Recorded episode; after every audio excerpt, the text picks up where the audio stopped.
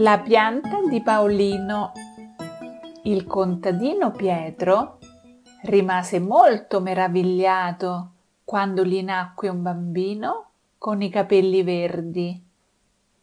Pietro aveva visto gente con i capelli neri, biondi e rossi. Aveva anche sentito parlare di una certa fata dai capelli turchini, ma capelli verdi proprio non ne aveva mai visti.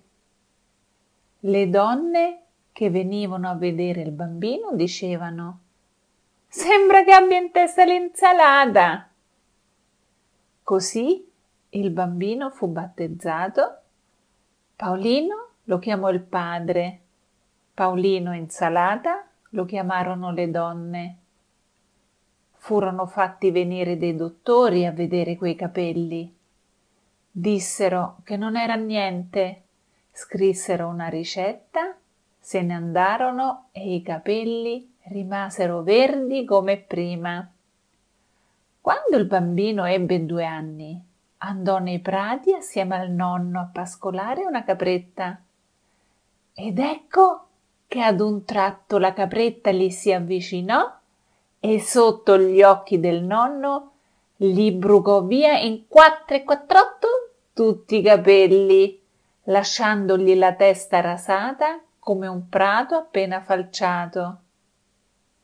Così si poté capire che i capelli verdi di Paolino non erano capelli verdi, ma erba, una bella erbetta fresca e soffice che cresceva molto in fretta.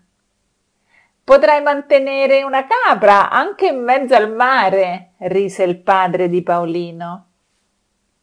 A primavera, tra il verde, proprio in mezzo alla testa, apparve una bella margherita gialla tutti venivano da lontano per vedere il bambino a cui crescevano le margherite in testa.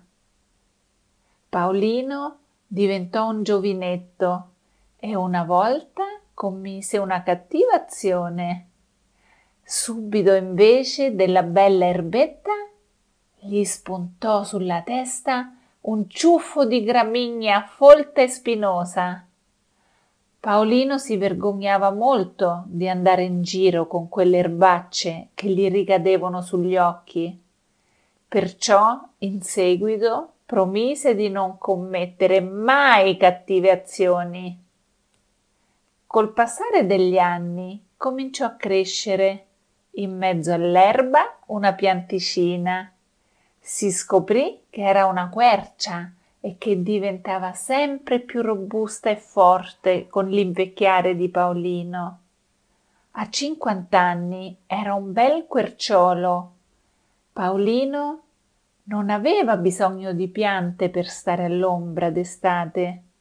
Gli bastava quella che gli cresceva in testa, che dava un'ombra fresca e ventilata.